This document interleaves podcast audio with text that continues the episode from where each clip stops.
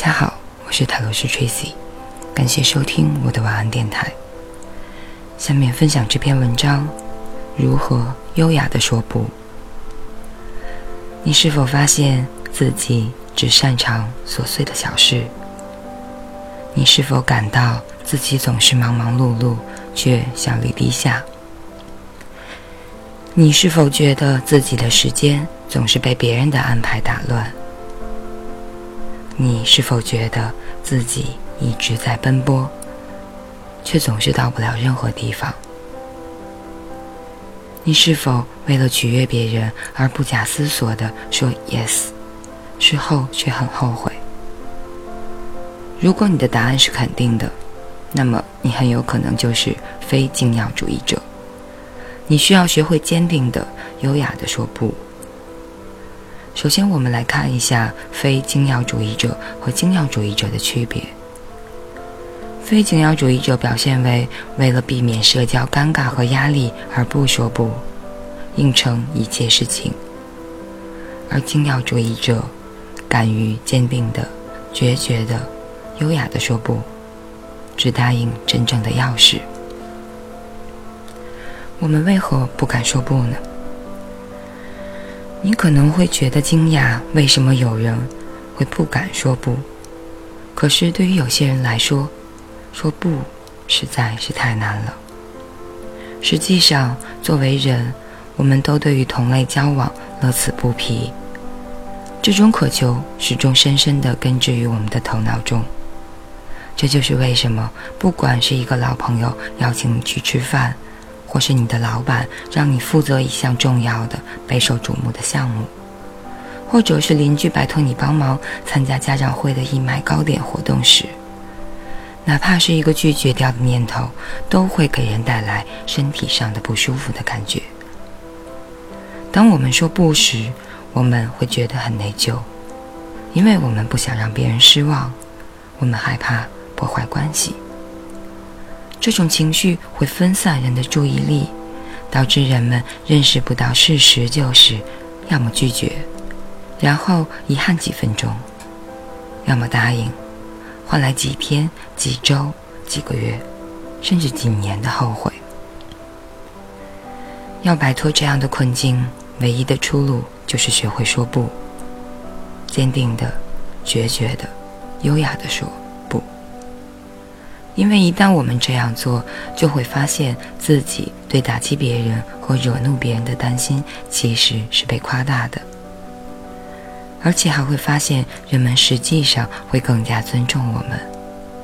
自从成为精要主义者以来，我发现人们普遍都尊重和羡慕那些有着坚定信念、勇敢说不的人。优雅的说不，也值得被尊重。当时的蒙哥马利市还是一个深受种族隔离之苦的地方，在公交汽车上，黑人需要给白人让座。那一天，罗莎·帕克斯坐在座位上，被司机要求为一位白人男子让座。他沉静而又坚决地拒绝让出座位，这几乎在顷刻之间集结起了推进民权运动的力量。帕克斯回忆说：“当司机看到我还在座位上时，他问我是否准备站起来。我回答说：‘不，我不准备让座。’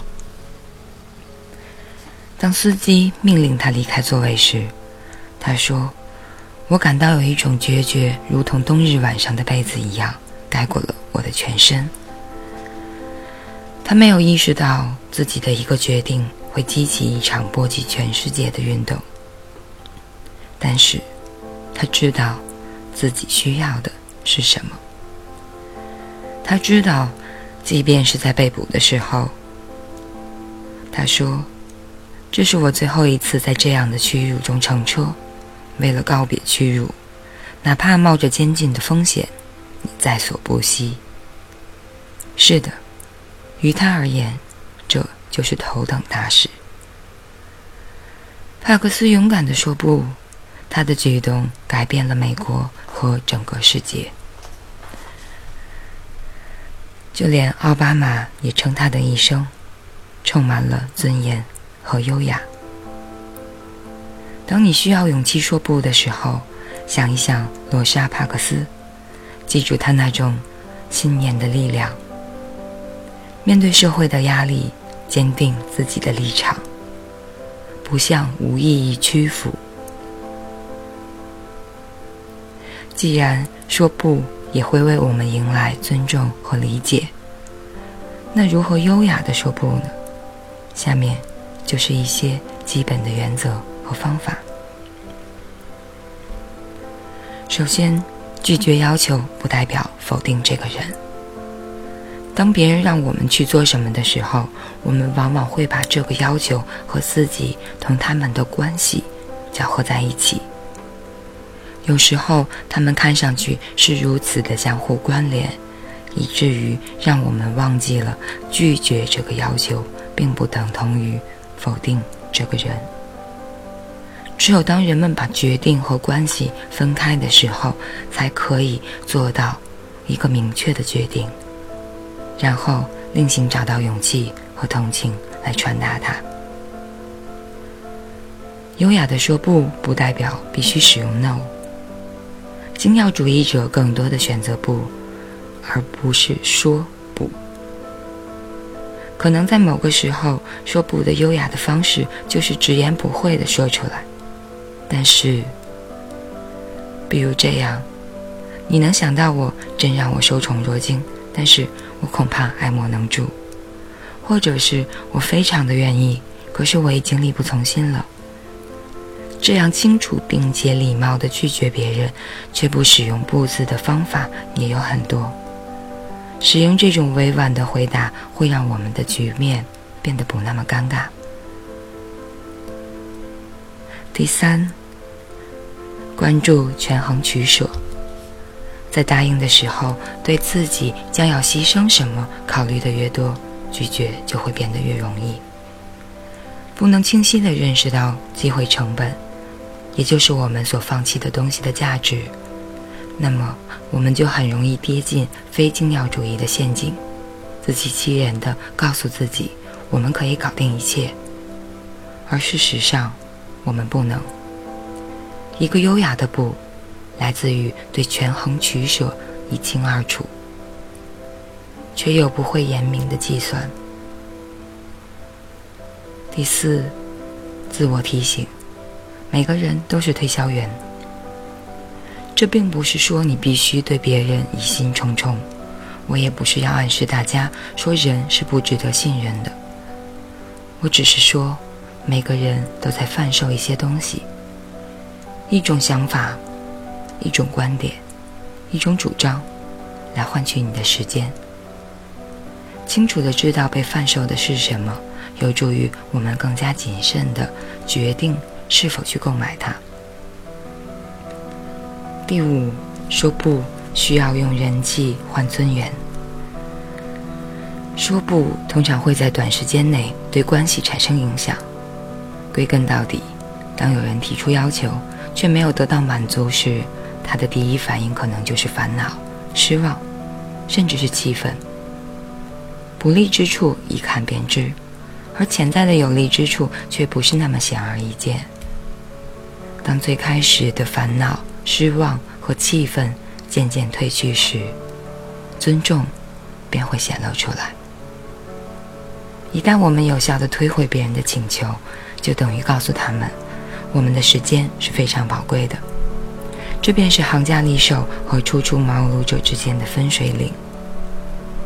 精要主义者接受自己不能始终都让人喜欢的现实，诚然，怀着敬意、合情合理并且优雅的说不，会在短期内带来社交成本。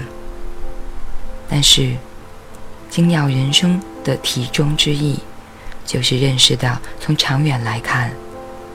受尊敬，比被人喜欢要重要的多。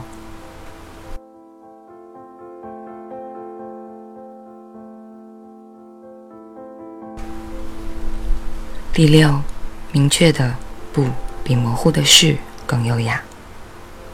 任何一个曾处于表态接受端的人都知道，相比较于不答复，或是用一些诸如“我将努力解决问题”或明知自己不行，却还说我可能行，这样不做许诺的回答来蓄意误导别人，